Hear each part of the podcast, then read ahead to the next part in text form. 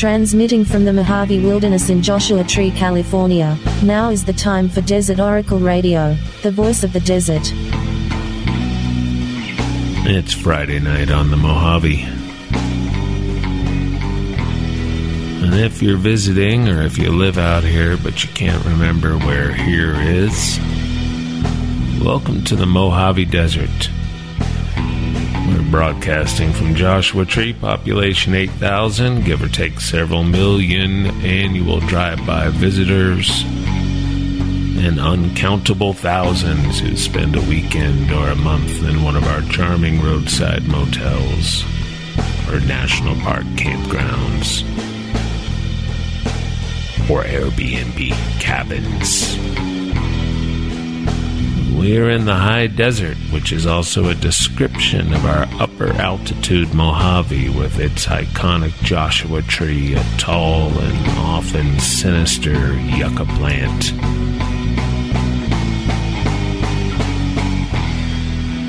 Mormon pioneers gazing upon these eight or ten or fifty armed monstrosities filled with lizards and spiders saw the obvious resemblance to the famed Old Testament character called Joshua. And so we call these things Joshua trees.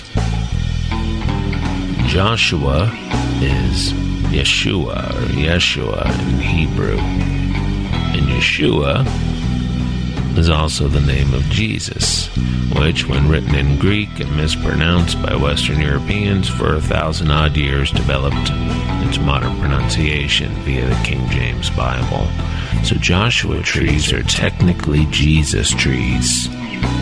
Imagine a place called Jesus Tree National Park. Had our grotesque and beloved yucca tree been given such a name, chances are the national park would have kept its originally proposed name, which was Desert Plants National Monument. That was a choice of Minerva Hoyt, the crusading amateur naturalist from Pasadena who convinced the F D R administration to preserve this wild landscape and habitat. Desert Plants National Monument. Hashtag Jesus Tree.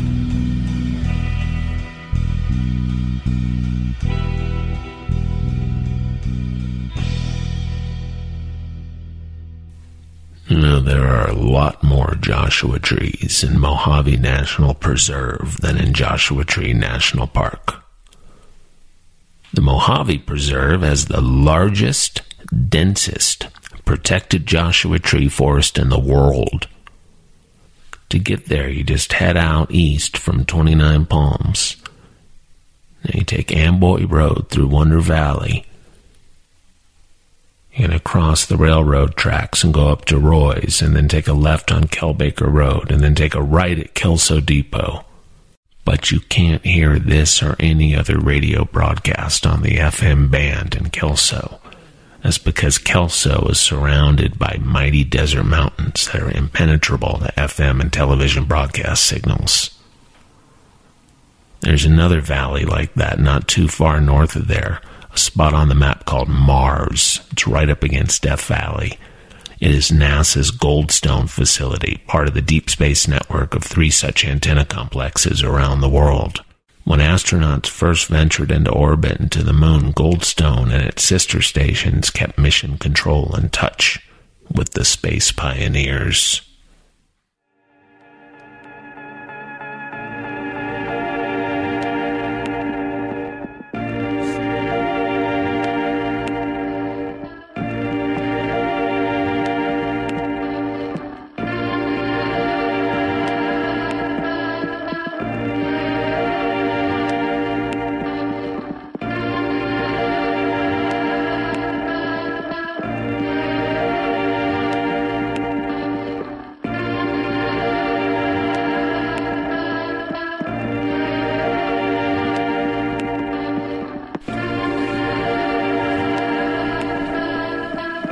The American desert is the birthplace of the atomic age.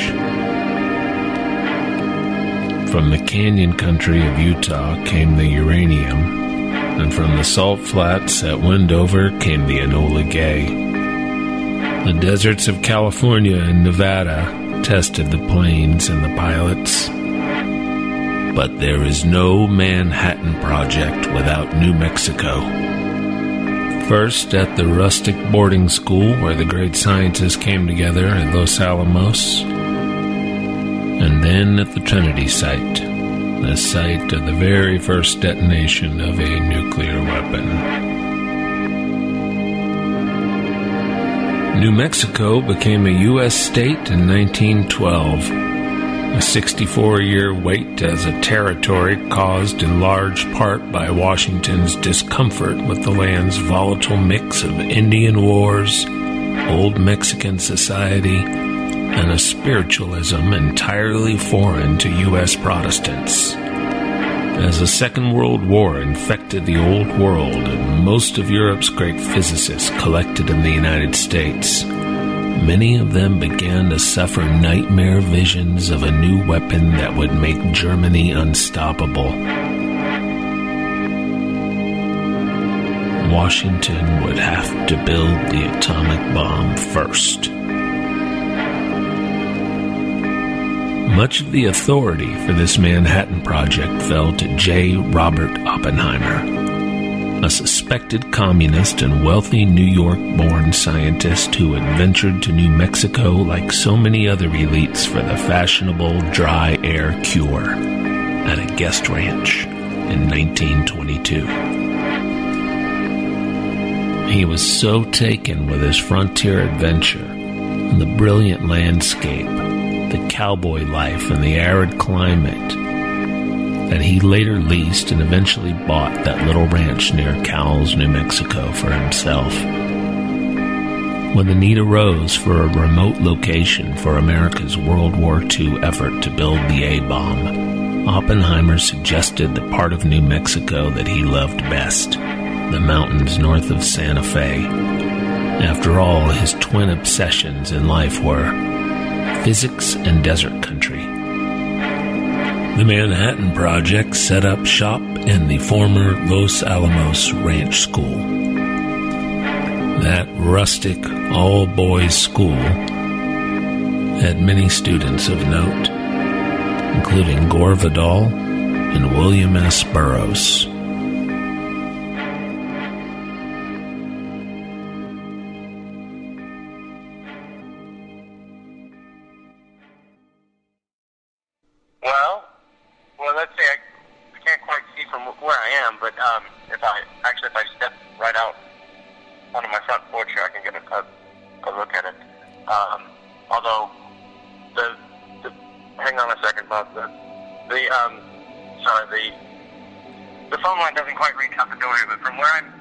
You're you're you're on a land you're on a landline?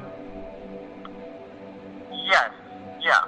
I, as, as I look down, just past the corner of the porch here, um, yeah, I can see. Well, yeah, the traffic's backed up actually.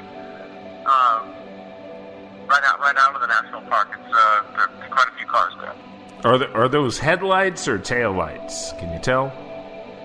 Well, sure, yeah, they're taillights. Are they the taillights facing your direction?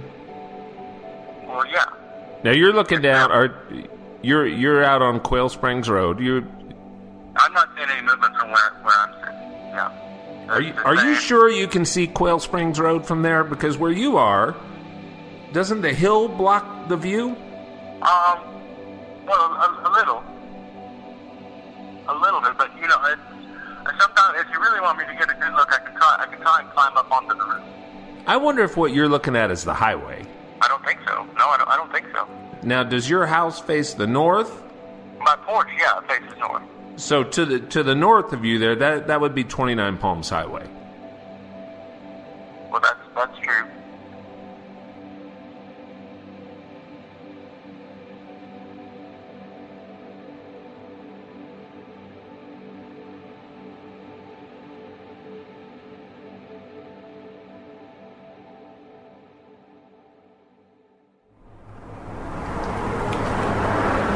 This here is a nineteen forty-nine homestead cabin.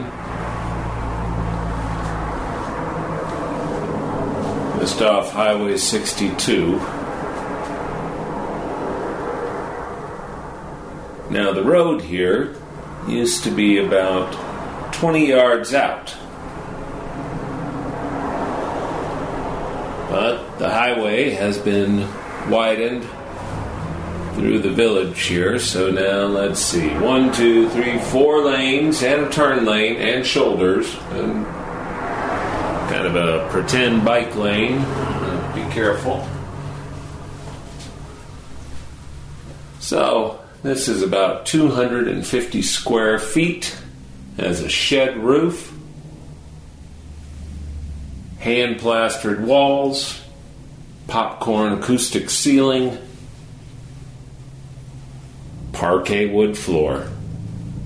There's really nothing bad about it.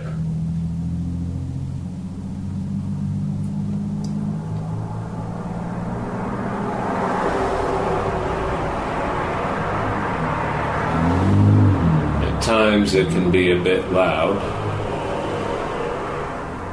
during the daytime, mostly.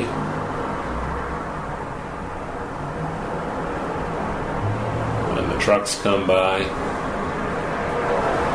the convoys from the Marine Base, well, there's much more chaotic convoys of uh, R V America rental fleet.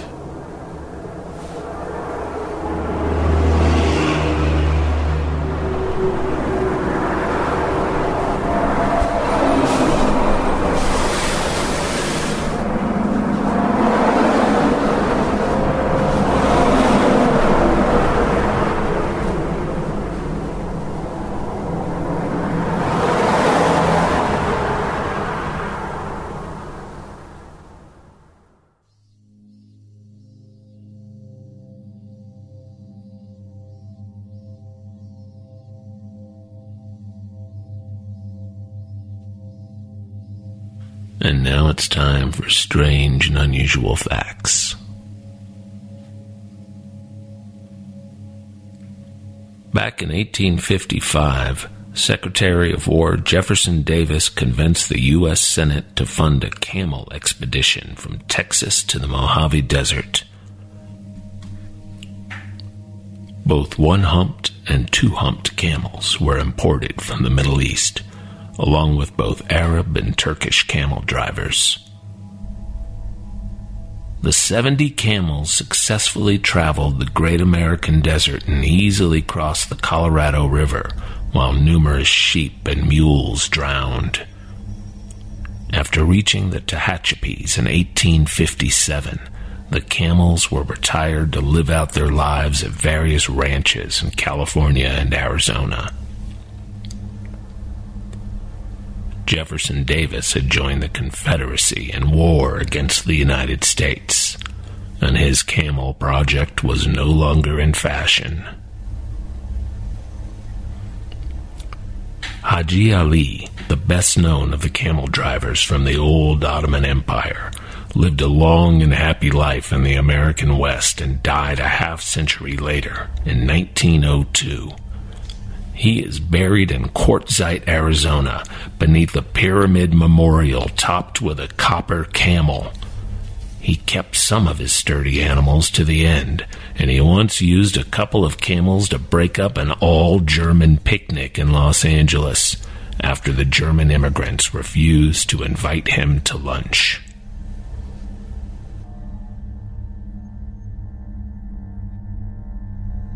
When you see the Jawas carry R two D two up the ridge to the enormous sandcrawler tank, in nineteen seventy-seven's original Star Wars movie, you were looking at a group of costumed fourth graders from Death Valley Elementary School, mostly the children of park rangers.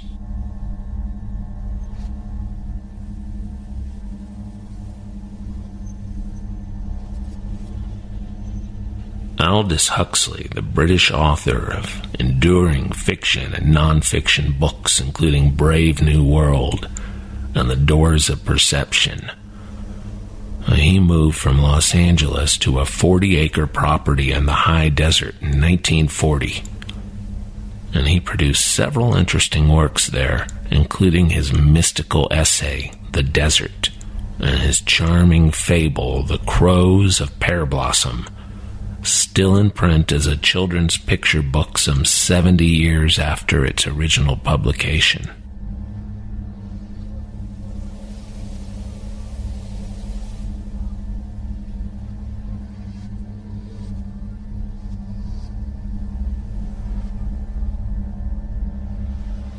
The plot of The Crows of Pearblossom is this.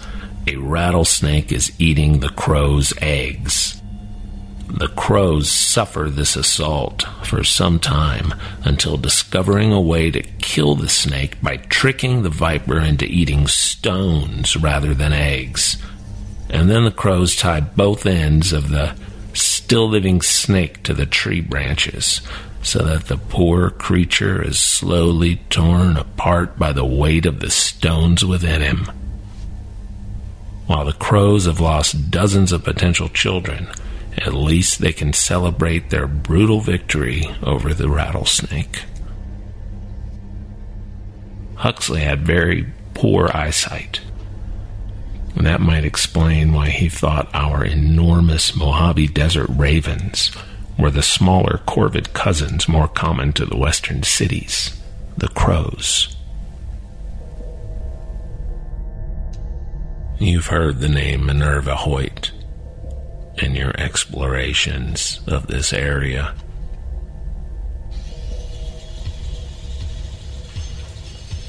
Her story is an interesting one. Minerva Hamilton Hoyt was a wealthy socialite living in Pasadena, but the death of her infant child and then her husband sent her into the desert wilderness seeking solace and inspiration.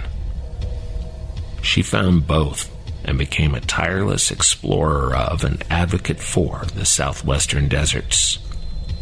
Hoyt became no less than the first great desert conservationist, as crucial to the appreciation and protection of desert landscapes as John Muir was for the High Sierra.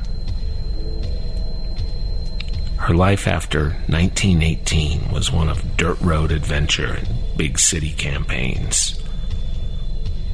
Hoyt traveled the arid lands and remote canyons, only in the company of her African-American housekeeper.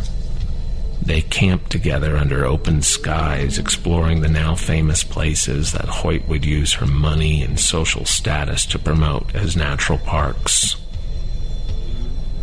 While most remembered today for her success in convincing her friend Harold Ickes and President Franklin D. Roosevelt to create Joshua Tree National Monument, Hoyt also campaigned for two other vast desert parks that would become reality in her lifetime, Death Valley and Anza Borrego.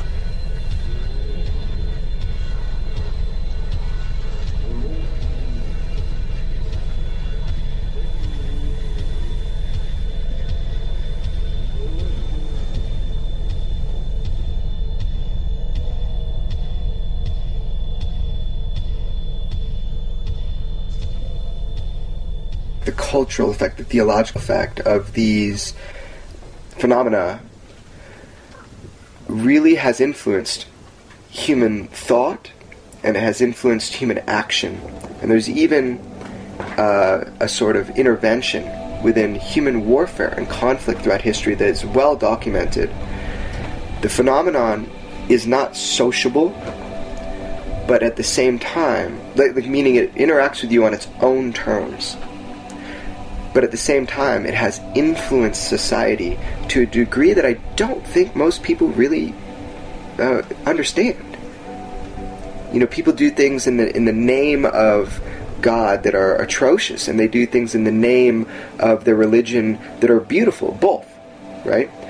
So the human vehicle, the interpretive human vehicle, it can be so flawed because you can have an experience, but the moment you try to classify and, and, and organize that experience into a cohesive idea and then start acting from it, there's a lot of places that you can mess up. And that's what I've noticed, is that the phenomenon appears to be engaging humanity in a pattern of reinforcement. It is telling a story to us, but it is not always a cohesive story.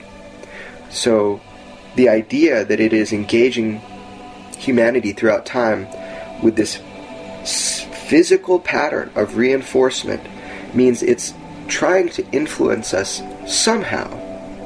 But just what is it doing? That's the big question. Somebody has an encounter that is so far outside the scope of general believability. There is a ridicule factor that has been infused into our culture quite intentionally. Sometimes, and usually, the experiences are far more bizarre than people report because it's acceptable to some degree to report a U F O, depending on your position in this world. You know, being a doctor or surgeon, you might not want to. They think you're not wrapped too tight, and, but you can cut into people. Not good. You can fly a plane. Not good. So pilots won't often talk about it. But they know about it. They've seen it. The other reason that we get these narrow accounts is because you see what you're looking at, man. We know what we see. But some of us can't even express our love for, you know, our, our wives or our brothers or our friends. It's, emotions can be difficult because of the harm that has occurred within a human's life. So expressing or even defining what we're feeling emotionally can be difficult for people. And also, emotions are so subjective. They see something in the sky that's the size of a bus and is square like a refrigerator, and it's humming and sitting there, and they say, I must have hit my head.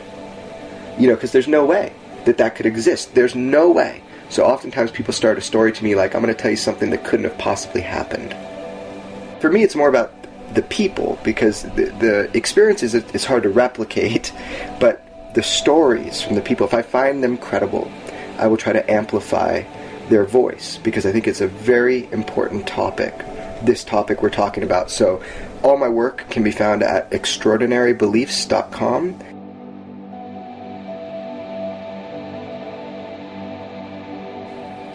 That was part two of our interview with Jeremy Kenyon Lockyer Corbell. He's the documentary film director at extraordinary beliefs dot com.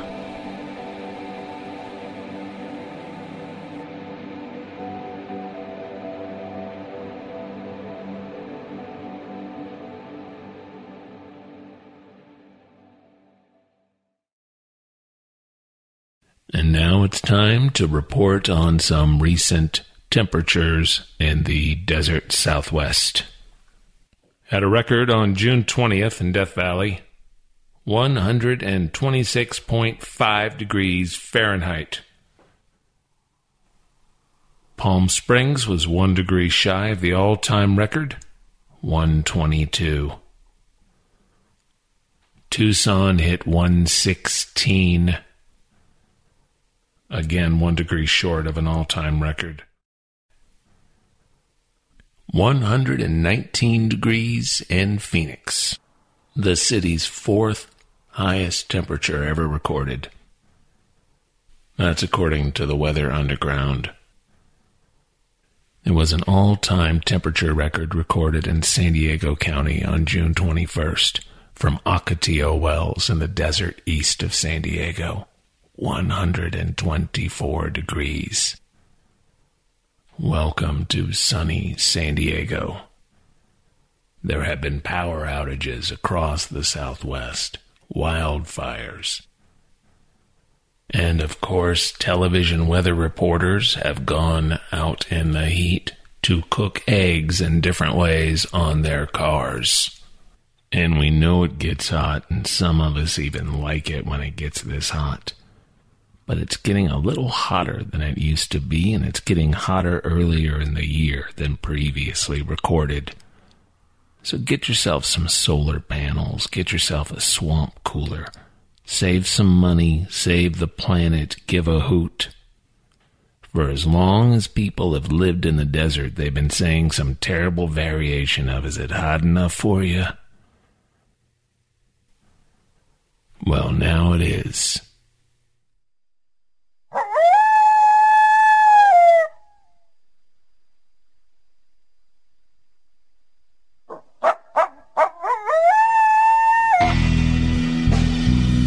announcements. The program is supposed to begin at exactly ten p.m. on this station, but that was not the case last week due to human and not technological error. That is why the program began at ten thirty p.m. last week, but we are assured that tonight and in the future, the program will begin reliably at or at least very near to ten p.m. on Fridays.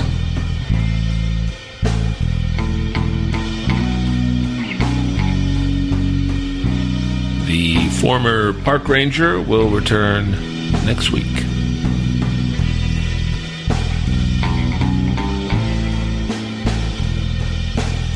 You can listen to our broadcast as a podcast, Desert Oracle Radio on iTunes.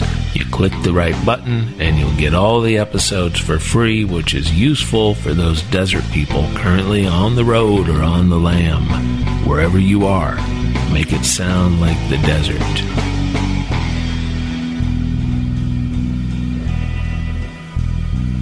Desert Oracle Radio is brought to you by Desert Oracle, the pocket-sized quarterly field guide to the intriguing American desert.